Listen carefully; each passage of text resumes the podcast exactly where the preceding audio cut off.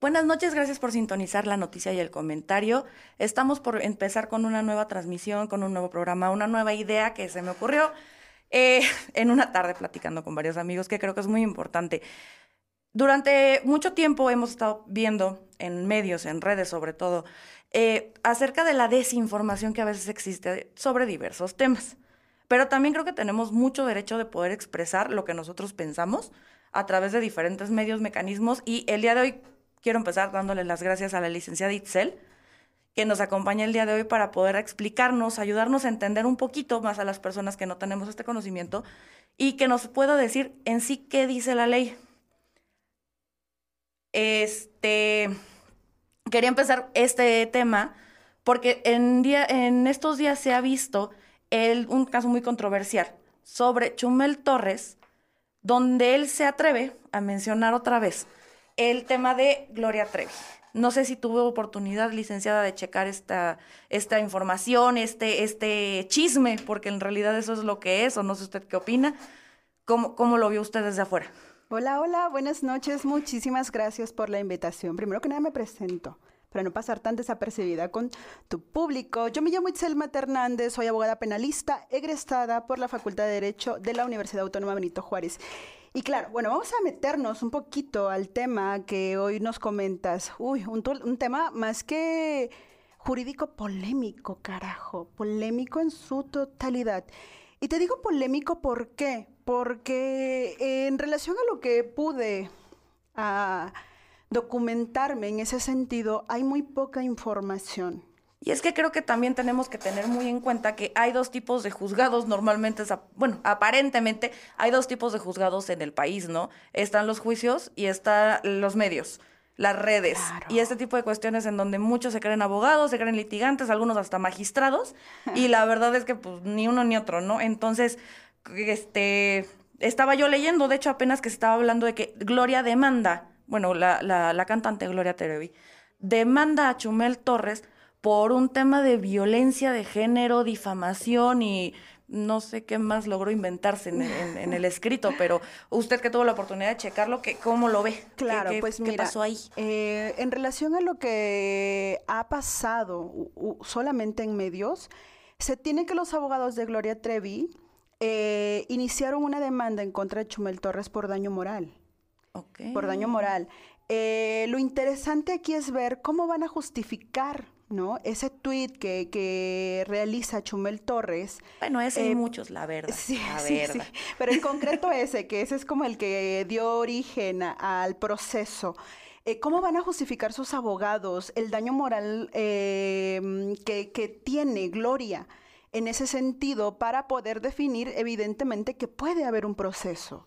Y en este tipo de proceso de daño moral, porque lo que vi que, que fue lo que incendió redes, la verdad, es que es violencia de género, que esto se está haciendo en razón de violencia de género, que como un hombre ataca a una mujer. Sí, sí, sí, hay bastante desinformación en ese sentido, porque realmente el ataque o, el tweet, que no se puede considerar un ataque para empezar, no considero yo que sea una violencia de género o que haya surgido a, Gloria solo por ser mujer. A ver, ¿cómo? O sea, Sí se está, o sea, sí es un hombre metiéndose con una mujer. Claro. Pero no se encuadra como violencia de género. No, para empezar, los abogados han referido que van a denunciar violencia de género. La diferencia entre demanda y denuncia es que la denuncia se hace en base a delitos.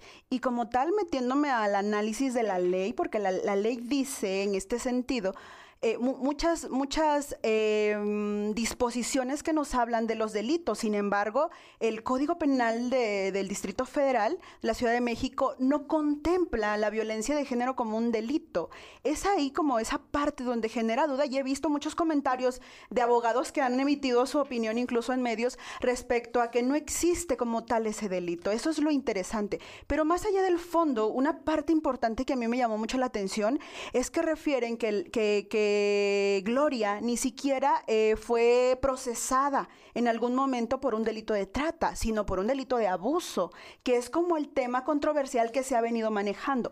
Ella no ha enfrentado cargos por trata de personas. Independientemente, pues al final del día sí sigue siendo uno una figura pública. Claro. Y además sí cometiste un delito. Tal vez no es el nombre que están ocupando allá afuera, por tal vez algún vacío legal en el momento, que tal lo haya hecho o no lo haya hecho, eso solamente lo sabrá ella y Diosito, pero la realidad es que sí cometió un delito. Uno, y además sí es una figura pública, expuesta. Es alguien que decidió hacer de su vida algo público, algo del conocimiento. Entonces, ahí también, ¿qué pasa? La ley dice, algo muy interesante, la ley dice que para que tú puedas, eh, a, a, ti se te pueda considerar, ¿no? Como responsable de un delito, tiene que existir una sentencia condenatoria. ¿Qué quiere decir esto? Que a lo largo de un juicio en materia penal, se te dé una condena de culpabilidad. ¿Qué caso que, que este es el caso que no sucedió con Gloria. A Gloria no se le dio una condena de culpabilidad por el delito de abuso y mucho menos se sometió a un proceso por trata de personas. Que eso es lo interesante. Que a ver cómo, entonces, sí podría tal vez incurrir en algún problema eh, Chumel Torres, porque efectivamente lo que él asegura es que Gloria fue condenada por un delito de trata de personas cuando en la realidad, pues no es cierto y eso sí podría entrar en difamación. No, no, no, no, no. Ok, sí.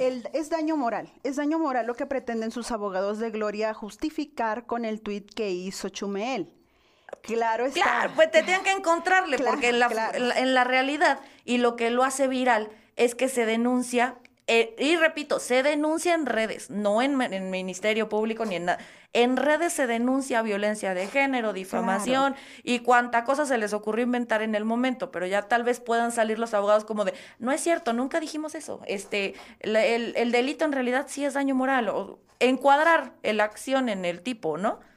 Eh, más que nada en el daño moral que pretenden acreditar. Está muy interesante, porque el daño moral dentro de sus cláusulas específicas nos habla del honor. Tendríamos que verificar hasta dónde o con qué van a justificar, ¿no? El honor de, de Gloria en cuanto al hecho que cometió Chumel. Yo he visto por ahí a Chumel bastante tranquilo, relajado, jugando todavía con su humor negro.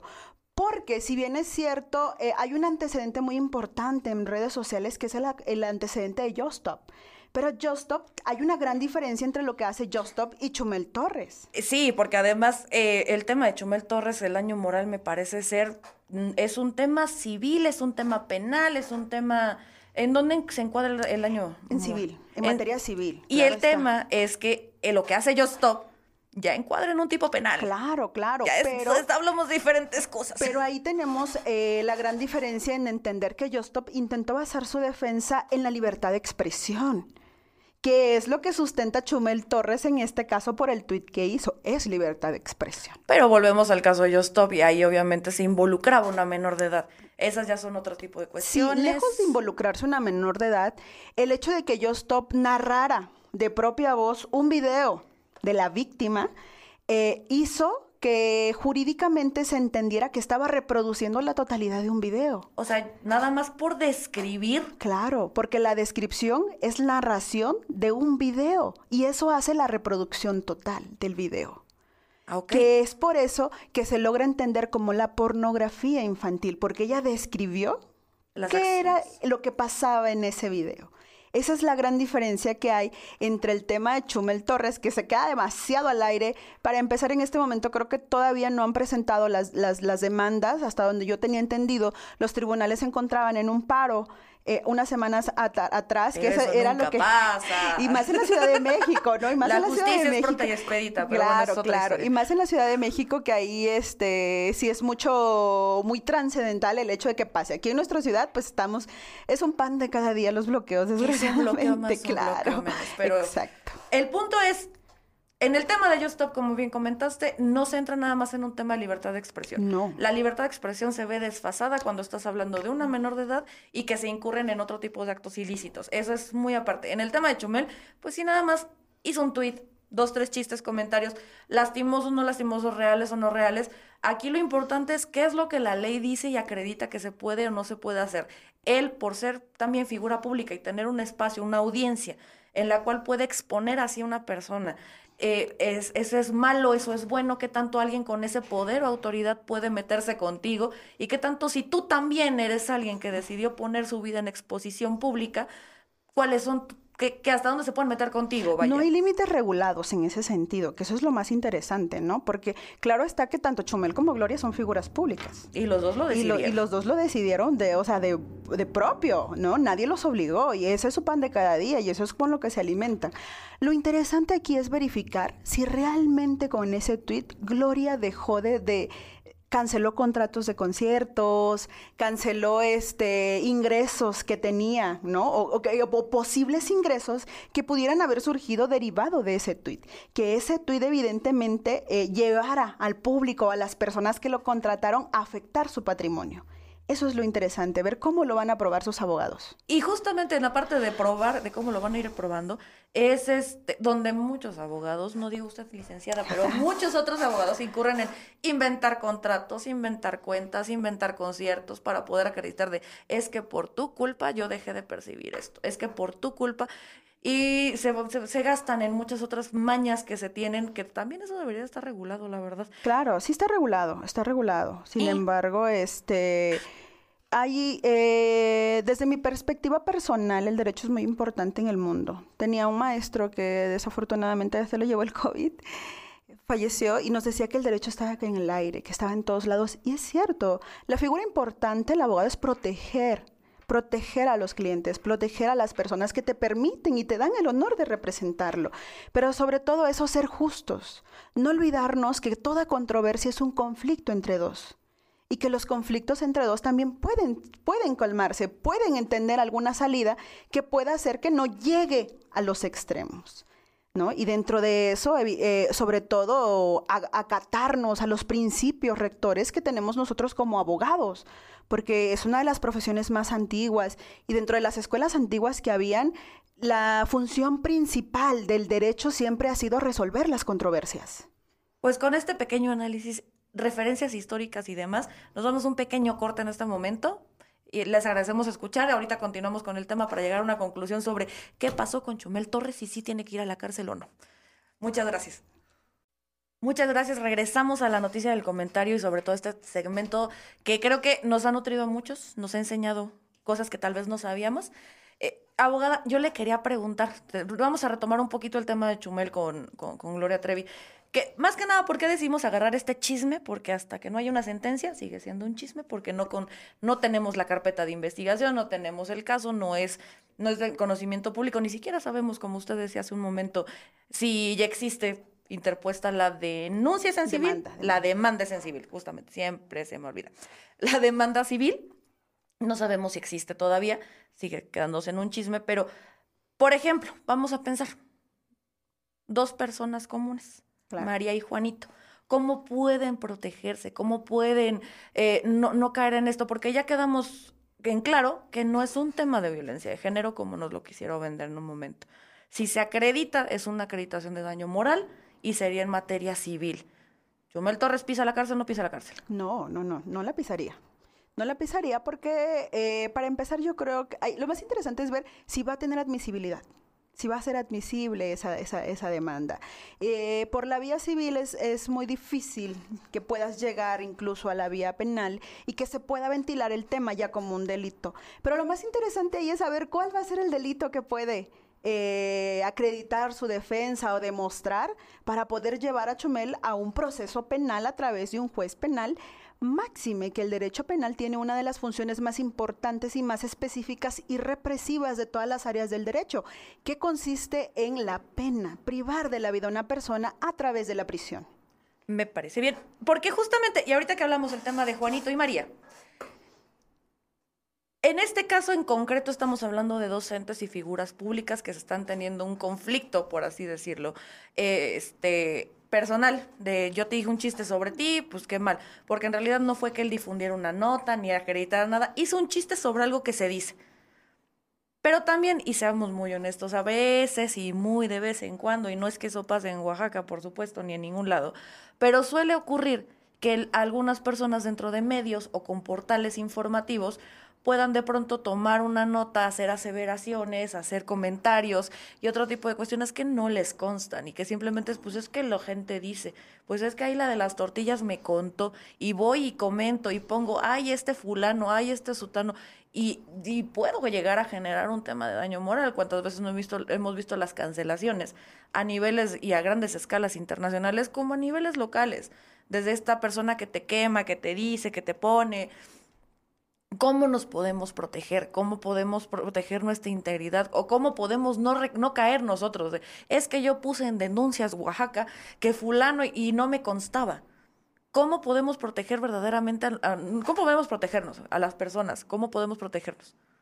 Eh, yo creo que en primer momento es tratando de ser prudentes y evitar, ¿no? Desinformación, porque la desinformación la verdad es que es muy grave.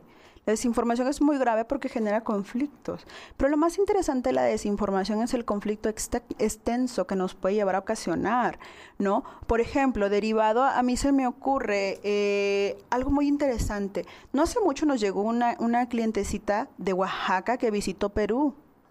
Y ella hizo un tuit en contra del... retuiteó algo en contra del gobierno de Perú y la acusaron por apología del delito y terrorismo el gobierno de Perú. Y nosotros desde Oaxaca tratar de defenderlos. Claro, y además como oaxaqueño es como de, pero si yo acabo de retuitear algo contra del diputado, del, del presidente municipal, del municipio, y pues, a mí también me puede pasar eso, a mí, o cómo puedo caer en eso. Pero es que justamente creo que hasta el día de hoy no tenemos idea, como sociedad ya, como oaxaqueños, como mexicanos, como habitantes del mundo, no tenemos idea del impacto que puede tener un tuit. Claro. Una publicación de Facebook, un estado de Instagram, en donde yo ponga, yo escriba, yo haga algo en donde a mí no me conste las acciones. O el compartir información, que tú me envíes X imagen. La cadenita de la tía. Y yo te la reenvío y llega a la persona a la que se requiere, la, a, la quien tiene la afectación y así puede generar. Entonces yo yo lo que sugiero aquí es tratar de ser buenos ciudadanos siempre pero estamos en una, en una mentalidad un poco utópica.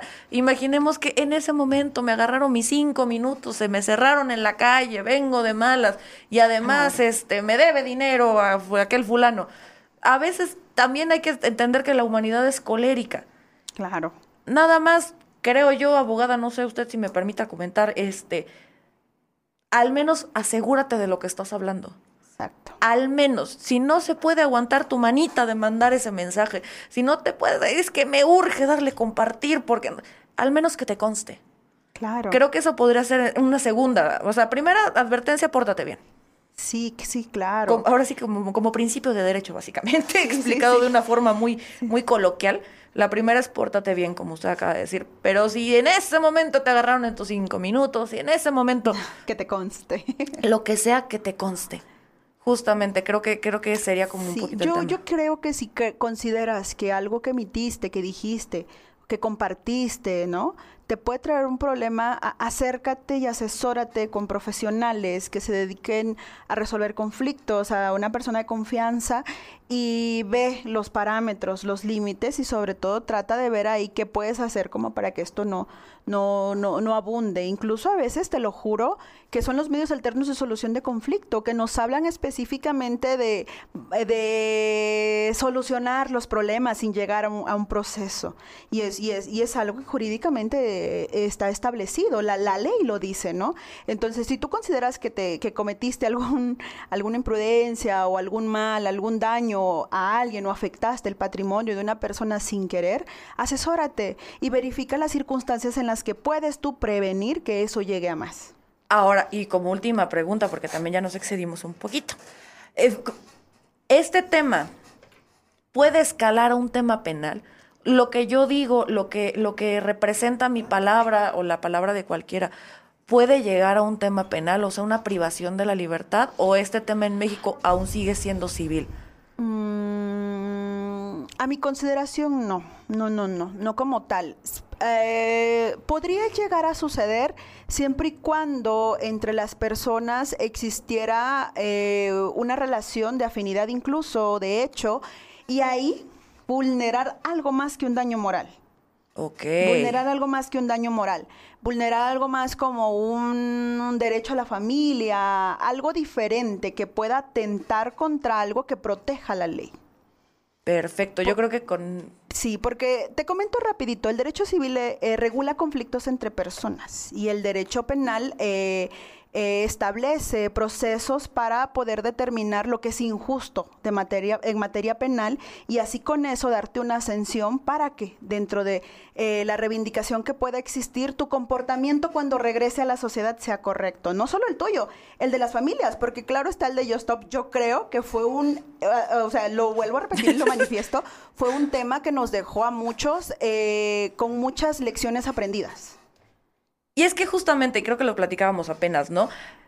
Estamos en una época diferente, no son los tiempos de antes en donde uno podía hablar sin sostener, sin sostener sus palabras.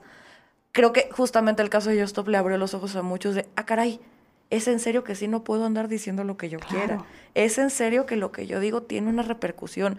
Y el tema que sean redes sociales no significa que no pueda ser este, usado en mi contra. Claro. Y que yo pueda tener la soltura y la validez. Porque últimamente la denuncia, la demanda tal vez, pues es que ni siquiera se llama Just, Just Stop. Ese no es un nombre real, entonces no la van a poder demandar. Pero y- si salen los videos. Claro. O sea, lo acredita más. Claro, pero la gente, no, es que puedo alegar que es Photoshop. Así, de, ay tío, el Photoshop de video no existe. O sea, de claro. verdad tenemos que entender que estamos en una nueva realidad, en donde lo que tengamos que decir tiene un peso y donde lo que tengamos que decir necesita ser acreditado. Y que justamente en ambos sentidos, ni Chumel Torres tenía derecho a hacer burla o apología de todo lo que hizo o no hizo. Claro. Gloria Trevi, y porque además, como me comentabas hace un momento, ni siquiera se acreditó el delito. Eso ya será tema de ella, ya será de sus abogados y de la fiscalía en su momento, pero tanto él no tenía que hacerlo, como ella no tiene derecho tampoco a denunciar o demandar porque también hizo algo, pues, o sea, dentro de las dos esferas se están, se están moviendo. Hay contradicciones Exactamente. interesantes por ahí. Pero bueno, ellos se dedican a medios. Y finalmente esta controversia les está dando polémica, están mo- eh, Monetizando, claro. bastante, ¿no? Y, y eso, eh, esa es su empresa.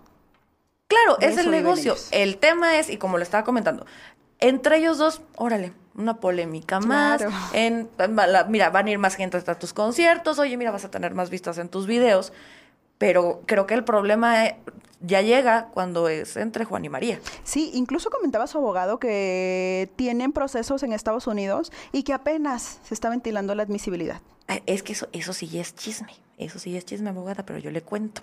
Que porque dicen que eh, este tema de, de, de, pues, tener niñas que le ayuden en la casa, este, con- no con mucha libertad, pues todavía no se le quita. Que son esos los temas que están en Estados no Unidos. Ahorita como que todavía no, que tenía una, una, una persona ayu- ayudándole en casa.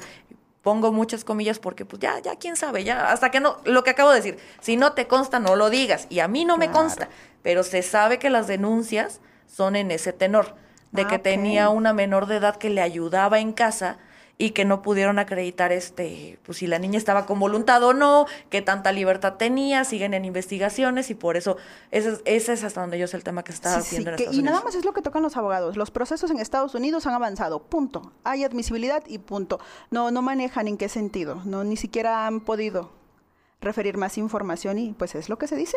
Tal cual. Y creo que pues con esto nos quedamos el día de hoy. Eh, agradezco muchísimo tu participación, Itzel. Por favor, este, déjanos tus redes. Eres una gran abogada que- y espero que nos sigamos viendo por acá. Muchísimas gracias. Claro que sí, con mucho gusto. Estoy en Facebook como Itzel Mata, estoy en Instagram como Itzel Mata HE y físicamente me encuentro en González Ortega 707, Oaxaca Centro.